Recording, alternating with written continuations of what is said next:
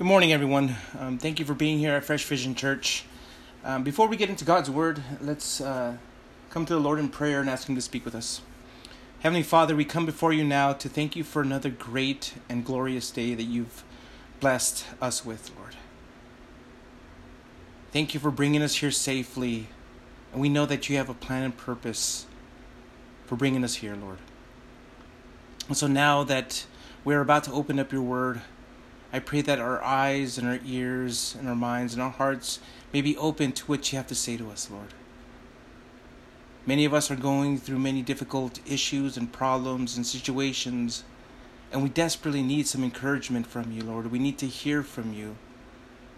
And we know that your word can do that. We believe that your word can give us hope and the encouragement we need. So meet us where we're at, Lord. Fill us with your Holy Spirit. And just bless this time that we have together. Pray these things in Jesus' name. Amen. So this morning we're going to be in Judges chapter 7. Judges chapter 7. And we're going to be picking up um, where we left off uh, from last week. And that is in, again, Judges chapter 7 verse 1. Jerubbaal, that is Gideon, and everyone who was with him, got up early and encamped beside the spring of Harod. The camp of Midian was north of them, below the hill of Moreh, in the valley. The Lord said to Gideon, You have too many people for me to hand the Midianites over to you, or else Israel, Israel might brag, I did it myself. Now announce in the presence of the people Whoever is fearful and trembling may turn back and leave Mount Gilead. So 22,000 of the people turned back, but 10,000 remained. Then the Lord said to Gideon, There are still, still too many people. Take them down to the water, and I will test them for you there. If I say to you, This one can go with you, he can go. But if I say about anyone, This one cannot go with you, he cannot go. So he brought the people down to the water and the Lord said to Gideon, Separate everyone who laps water with his tongue like a dog. So the same with everyone who kneels to drink. The number of those who lapped with their hands to their mouths was 300. and the Lord and all the rest of the people knelt to drink water. The Lord said to Gideon, I will deliver you with the 300 men who lapped and hand the Midianites over to you but everyone else is to go home. So Gideon sent all the Israelites to their tents, but kept the 300, who took the people's provisions and their trumpets. The camp of the Midian, the camp of Midian was below him in the valley. I titled this morning's message, Let's Do This. Because that is what God is essentially telling Gideon now. Okay, I've given you the signs. I've given you everything you need to know to show you that I'm going to be there for you and that I will give you the victory. And so now Gideon um, is now at that in a position where he can have that victory. That victory is his if he just takes it. So when we finished chapter 6 last week, we were left wondering how Gideon might have responded to that last sign that God had given him the last request concerning the fleece. And well, here it's evident that Gideon finally accepted the Lord's call to divine service. But just to ensure that Gideon, that Gideon's doubts and fears have been removed. What we see here in the beginning of this passage is that God now tests the strength of Gideon's faith and trust. And he does this by stripping him of the only thing he may be tempted to depend on more than God. Now, 32,000 armed soldiers that were with Gideon may seem like a small force compared to the enormous army they were facing. But for God, 32,000 was still too many. You see, for God, it wasn't about the numbers, it was about making it clear that the credit for this victory would belong to him alone. He knew that even with the numerical odds against them, the entire nation would be tempted to believe that they did it without the help of God. So he instructs Gideon to tell all those who are scared of fighting the army that was down below to go home.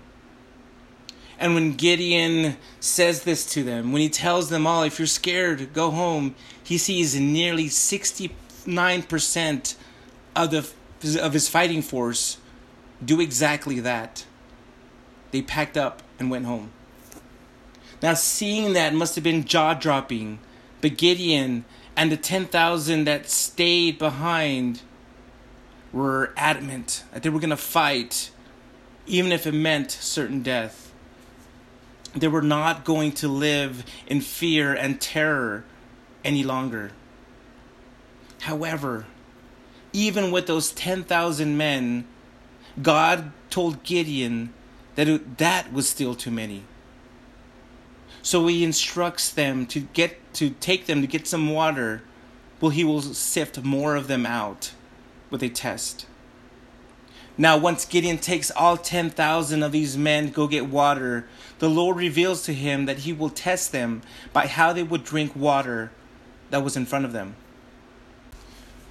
So, by the time this test was complete, 300 men had passed and would be the ones God would use to beat the Midianites. And so, by the time God was done selecting his army, less than 1% of the original 32,000 men who came to fight with Gideon remained. As a former Marine, we take pride knowing we're considered the few and the proud. But these 300 men whom God selected were the few, the proud, the brave, the courageous, the strong. They were the definition of that phrase. This encourages me, and it ought to encourage anyone who's been in who's been called to lead or be part of a ministry that God isn't concerned about strength in numbers. He cares more about the strength and courage of the heart. Borrowing from a well-known cliche, for God, for God, quality is more important than quantity. Those who want to be part of a church that God uses mightily need not look at its size, but, but rather ought to see if those who are part of it have the passionate courage, strength, and bravery to accomplish the mission God has given them. You see, numbers are irrelevant to God. What matters more to Him is a faithful and obedient heart. Keep in mind, that out of the 32,000 men that came to fight with Gideon, less than 1% had the qualities God was looking for. And we see several examples in the Bible that God just used a small number of men to achieve great things. For example, don't forget that in Jesus that when Jesus began his ministry, he didn't begin with hundreds or thousands but with just 12 men who he used to change the world. D.L. Moody once said, Small numbers make no difference to God. There is nothing small if God is in it. Knowing this helps me, helps to remind me to be less concerned with how many people are coming to this church. And, and just instead stay focused on helping those who are here to grow in the knowledge of our Lord and Savior Jesus Christ. Another encouraging factor I see in this passage is that God does the sifting and the selecting. Already, in just the 17 months since we started Fresh Vision Church, we've seen many people come and go for various reasons. On a few occasions, I believe that certain individuals had what it took to be great leaders here. But God eventually showed me that it wasn't up to Him. Or I'm sorry, that it wasn't up to me, but it was up to Him. Once I understood the importance of trusting in His selection process, God came through and brought the right person, brought the right people to help lead this church. I've also learned to trust that He, not me, will put it in a person's heart to make Fresh Vision Church their home church. This is why our doors are open to anyone. Or that we don't have a formal selection process, or I'm sorry, a formal membership process. People are free to come and go as they please.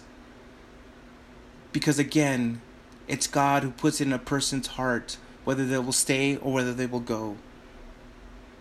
Ultimately, it all boils down to this God chooses whom He wants, even if we don't like it or it doesn't make sense to, to us. If God can use someone with a past like mine to start and lead this church, then it would be wrong of me, it would be hypocritical of me to refuse anyone from coming through those doors. I completely trust in God's prophet, process of sifting and selecting. And I ask you to do the same with anyone who wants to be part of this church, regardless of their background, regardless of what they look like, regardless of what they may even smell like. We have to allow God to do the sifting and selecting.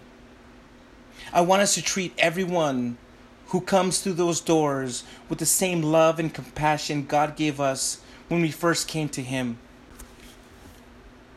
You see, I used to be that guy that sat in the back of a the church on a Sunday morning, completely hungover, smelling like day old beer. A sinner. Someone that was just completely broken, lost. And yet God still used me. He still I I, I at times when I think about it, it just completely boggles my mind. But in the same way, we ha- that's what we have to look how we have to look at others who come here because we don't know what they're dealing with. And so we have to love them the same way Christ loved, uh, loved us. He's a great, loving, and amazing God. And again, if He can do that with me, he can do the same with others. Again, don't, we shouldn't be judging others just by the way they look, the way they smell. Anybody that comes to those doors will be welcomed with loving arms. All right, let's move on to our next uh, portion, our next passage, and see what happens next. Picking up in verse 9. Judges chapter 7, verse 9. That night, the Lord said to him, Get up and go into the camp, for I have given it into your hand. But if you are afraid to go to the camp, go with Purah your servant. Listen to what they have to say, listen to what they say, and and then you will be strengthened to go to the camp. So we went with Purah his servant to the outpost of the troops who were in the camp. Now the Midianites, the Amalekites, and the Kedemites had settled down in the valley like a swarm of locusts, and their camels were innumerable as the sand in the seashore. When Gideon arrived, there was a man telling his friend about a dream. He said, Listen, I had a dream. A loaf of barley bread came tumbling into the Midianite camp, struck a tent, and it fell. The loaf turned the tent upside down so that it collapsed. His friend answered, This is nothing less than the sword of Gideon, the son of Joash, the Israelite. God has handed the entire Midianite camp over to him. So now, after having sifted out the man he will use to fight alongside Gideon, in this portion of scripture, God is now ready and eager to start this battle with these 300 men. And as I said in the beginning, he's like, yeah, okay, let's do this. Let's go. However, just to relieve any hints of fear and doubt that Gideon may have, God instructs him and his servant Purah to go into the enemy camp to listen to what's being said. When they do, the first thing they notice is the amount of enemy forces the Midianites, the Amalekites, and the Kedemites had combined, had had together. There were just so many that a metaphor had to be given to describe its size. But if instead of staying distracted by what he sees, Gideon focuses, focuses on what God told him to do. Listen to what they say. And sure enough, once they get there, once they get to the outpost of the camp, he overhears a conversation two men are having of a dream one of them had about a loaf of barley bread devastating a tent. So, for the friend listening to this dream, he absolutely knew what it signified. Gideon then hears this friend interpret the dream to mean that the Midianite camp would be knocked over by none other than the sword of Gideon. Gideon also realizes the, the demoralizing effect this would cause throughout the enemy camp the more it spread. And at that moment, every doubt within Gideon was eliminated. And it confirmed to him that this would could be nothing more than the fulfillment of God's promise in verse 11. And to relieve any other possible doubts within the other 300 men, he had the witness of Purah as reliable proof that he wasn't leading them on a suicide mission. I think many would agree with me when I say that God often encourages us the most when we stop talking about a problem and just and staring at it and just start listening to what he has to say about it. If you're dealing with a difficult situation or a problem and are in need of some encouragement, then just make an effort to listen. And here are certain ways, here are particular ways you can do that. Firstly, listen to what God wants to tell you through His Word. Everything you've ever needed to know about anything can be found in the pages of Scripture if you take the time to diligently search for it. And when you find it, His Word will give you hope and encouragement. In Romans 15:4 it says, "For whatever was written in the past was written for our instruction, so that we may have hope through endurance and through the encouragement from the scriptures. When God speaks to you through the Bible, His Spirit that lives within you will give you the wisdom to understand it. God speaking through Solomon wrote in Proverbs chapter 2 verses 1 through 5, "My son, if you accept my words and store up my commands within you, listening closely to wisdom and directing your heart to understanding, Furthermore, if you call out to insight and lift your voice to understanding, if you seek it like silver and search for it like hidden treasure, then you will understand the fear of the Lord and discover the knowledge of God. Number two, listen to what God wants to tell you through other people. For example, He will often encourage you through the preaching of God's Word and through the fellowship with other believers. When God spoke when God speaks to those whom He has gifted, the truth spoken from them come from God and not from themselves. 1 Corinthians chapter 2 verse 13 says, "We also speak these things not in words taught by human wisdom, but in those taught by the Spirit, explaining spiritual things to spiritual people." Now, how do you know if they're speaking God's words? Well, I think this, again, the spirit that's within you will tell you that it is. It, it just will drive, it, it will be like a spear going in through your heart. You'll just know.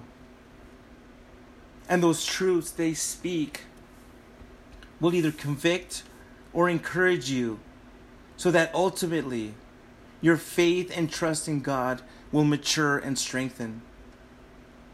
Now, also, what I find absolutely amazing about, God is that in this passage, it shows us that He can practically use whatever means necessary to speak to you and to encourage you. These two men Gideon overheard talking didn't know the God of Israel. They didn't know, they weren't Hebrews. They weren't believers. They were Canaanites. They were heathens. They worshiped Baal and the Asherah.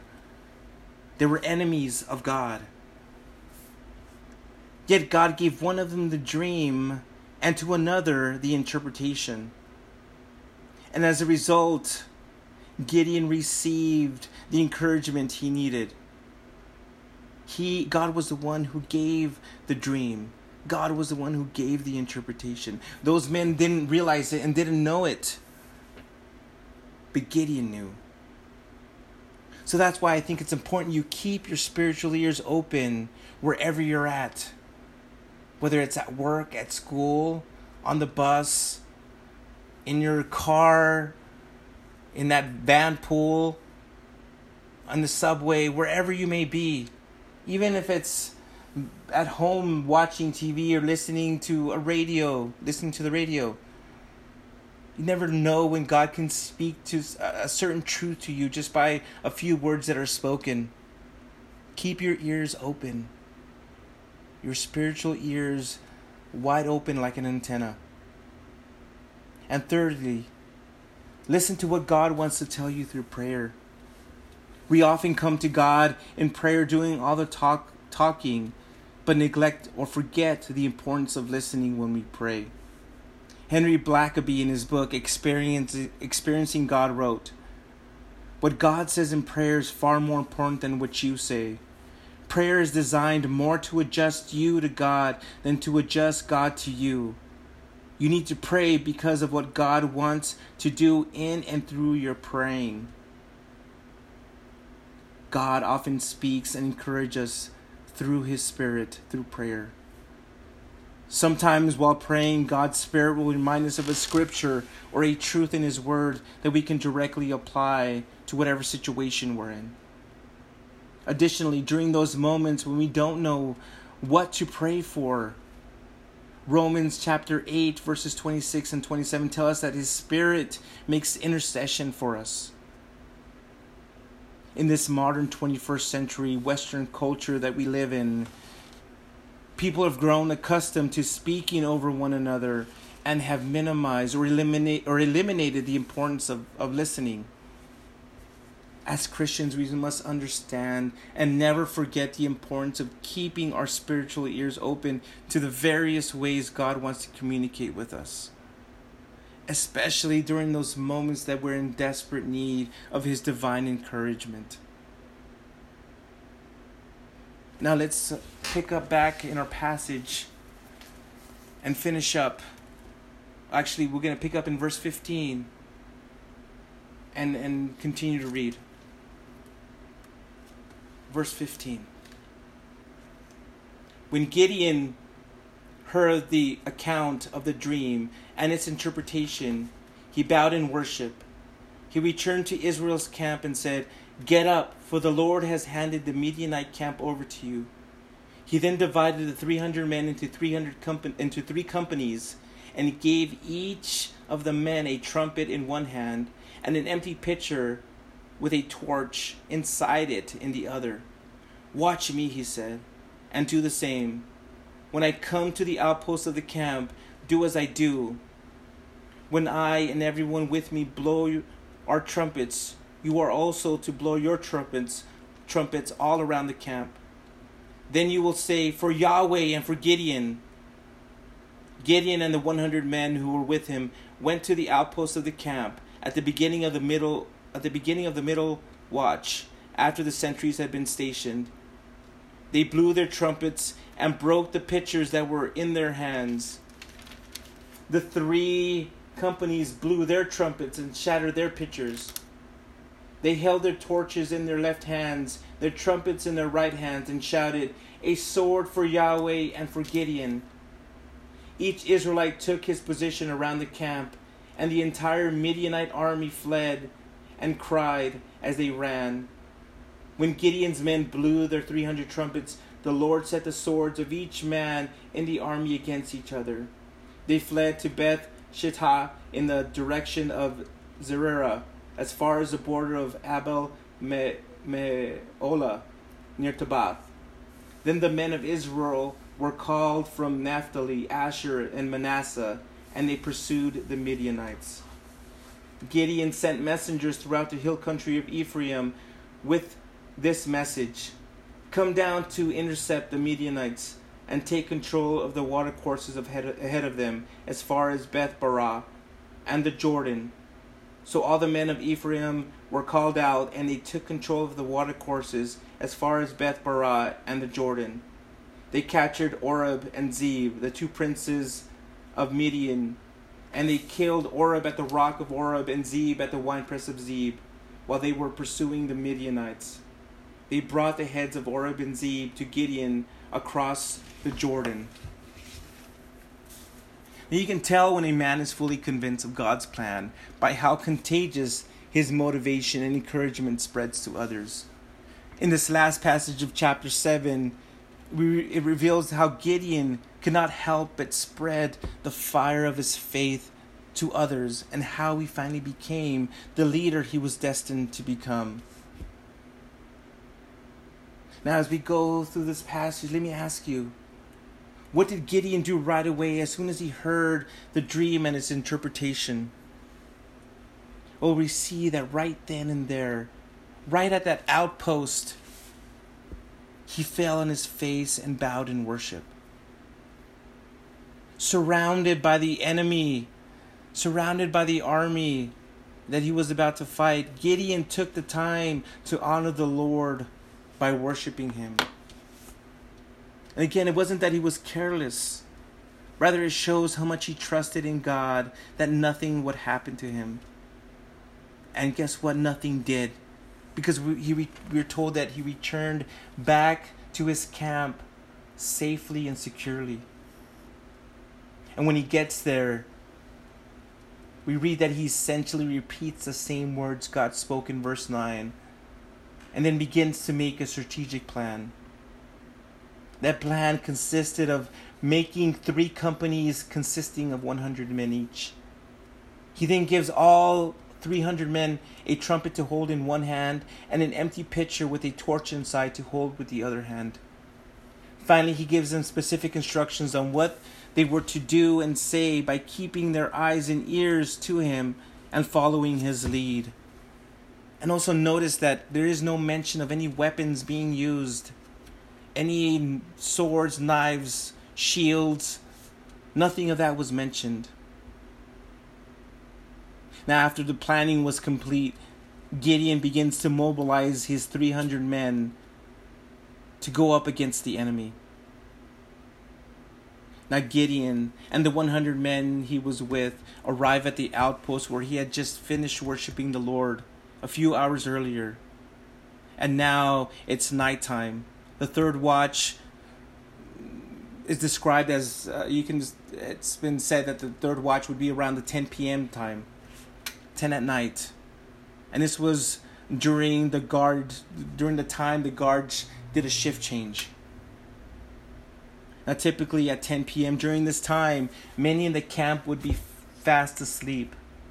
The retiring guards would be just completely worn out, and the new guards would be still groggy, barely waking up to begin their shift. Now, strategically, this was the ideal conditions for creating considerable confusion in the camp. And without hesitation, Gideon and his 100 men blow their trumpets and break their pitchers. And as soon as they did, the other two companies did the same. With all the noise and the ruckus that was created, we see that Gideon's strategy worked wonderfully as those 300 men remained in their positions around the camp, the surprised and confused Midianites and their allies began to fight one another. They began to, they began to kill one another with their own swords. The author then reminds us that this battle belonged to the Lord and that the confusion of the entire Midianite camp was all his doing. Those who survive this chaotic and confused slaughter retreat east towards and across the Jordan River. Thereafter, it continued to get worse for the Midianites as three additional tribes of Israel were called in to go after them. Now, had they just let them go and had they just said, hey, yeah, we, we beat you guys and run away with your tails between your legs, it would have been just a matter of time before they regrouped, before they would have strengthened again and, and continued in the fight, and it would have prolonged the inevitable.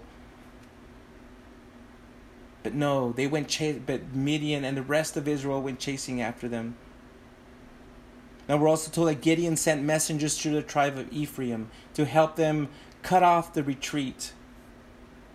Now, as a result, we're told that Oreb and Zeb, these were Midianite field commanders, were captured and killed.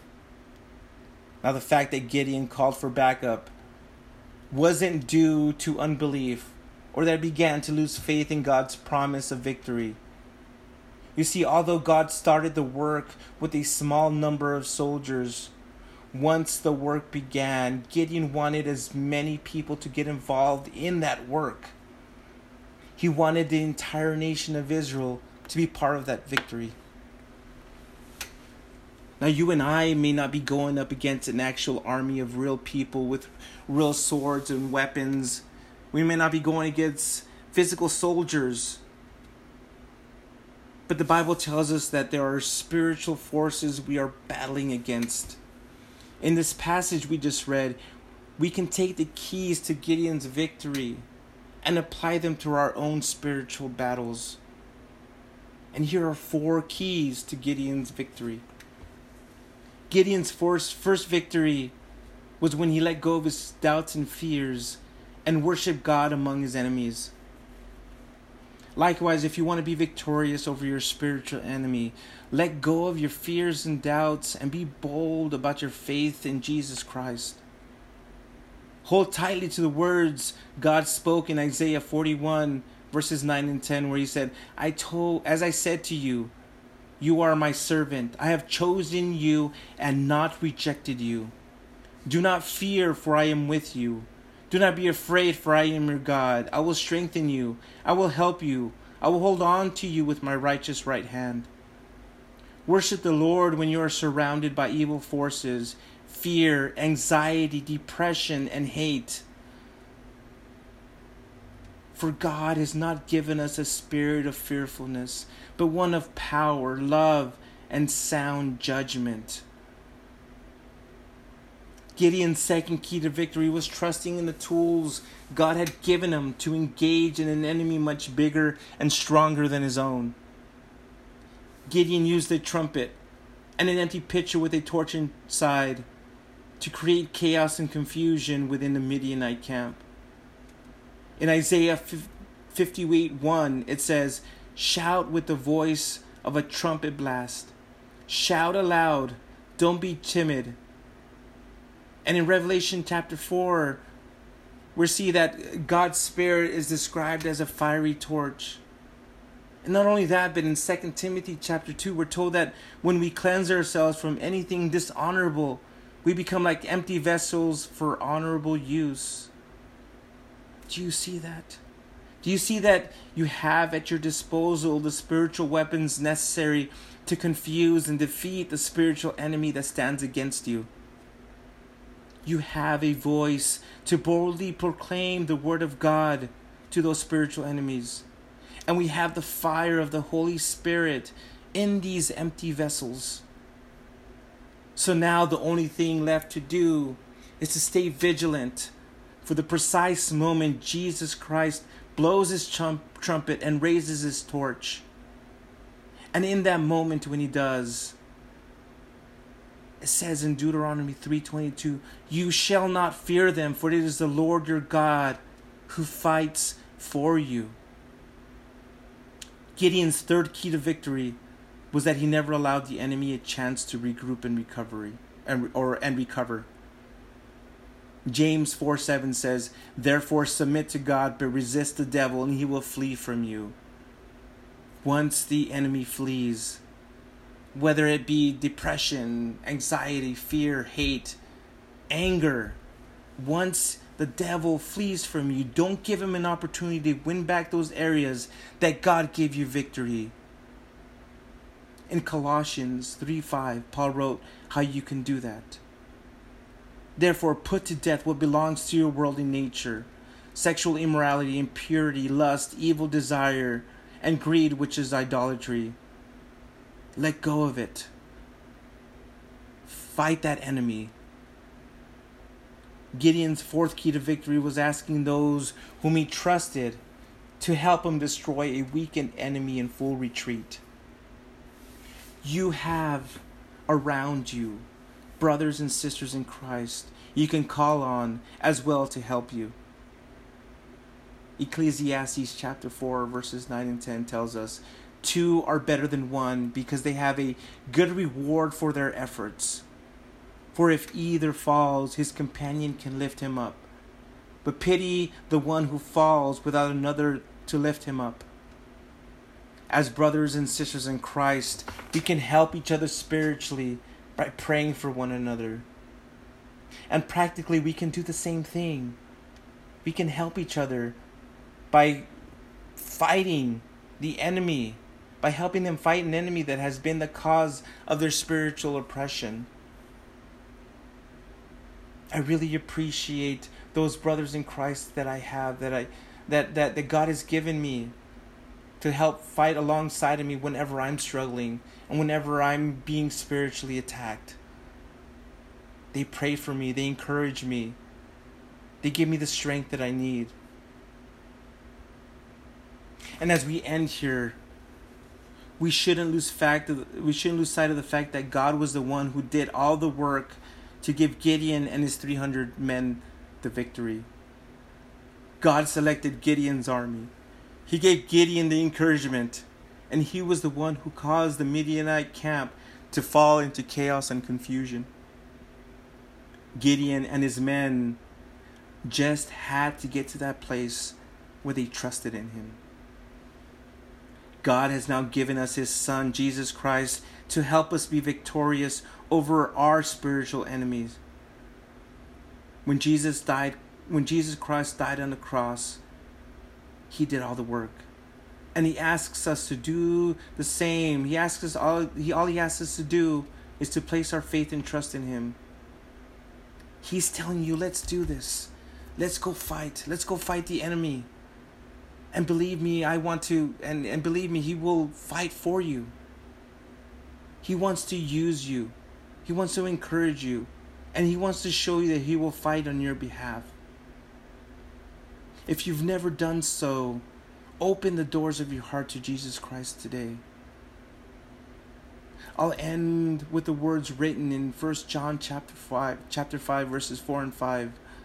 There it says, "For every child of God defeats this evil world, and when and we achieve this victory through our faith.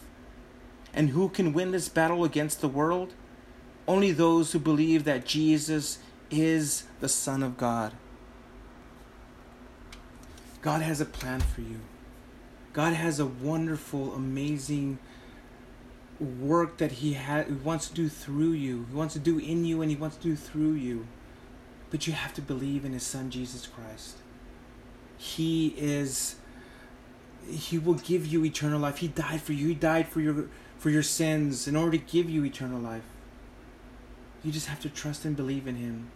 Accept Him as your Lord and Savior and be born again if that's you, if you're listening or watching and you've never accepted Jesus Christ as your Lord and Savior, and you want to receive God's forgiveness, you can do that now, but just praying this simple prayer in wherever you're at, in the quietness of your heart, with sincerity.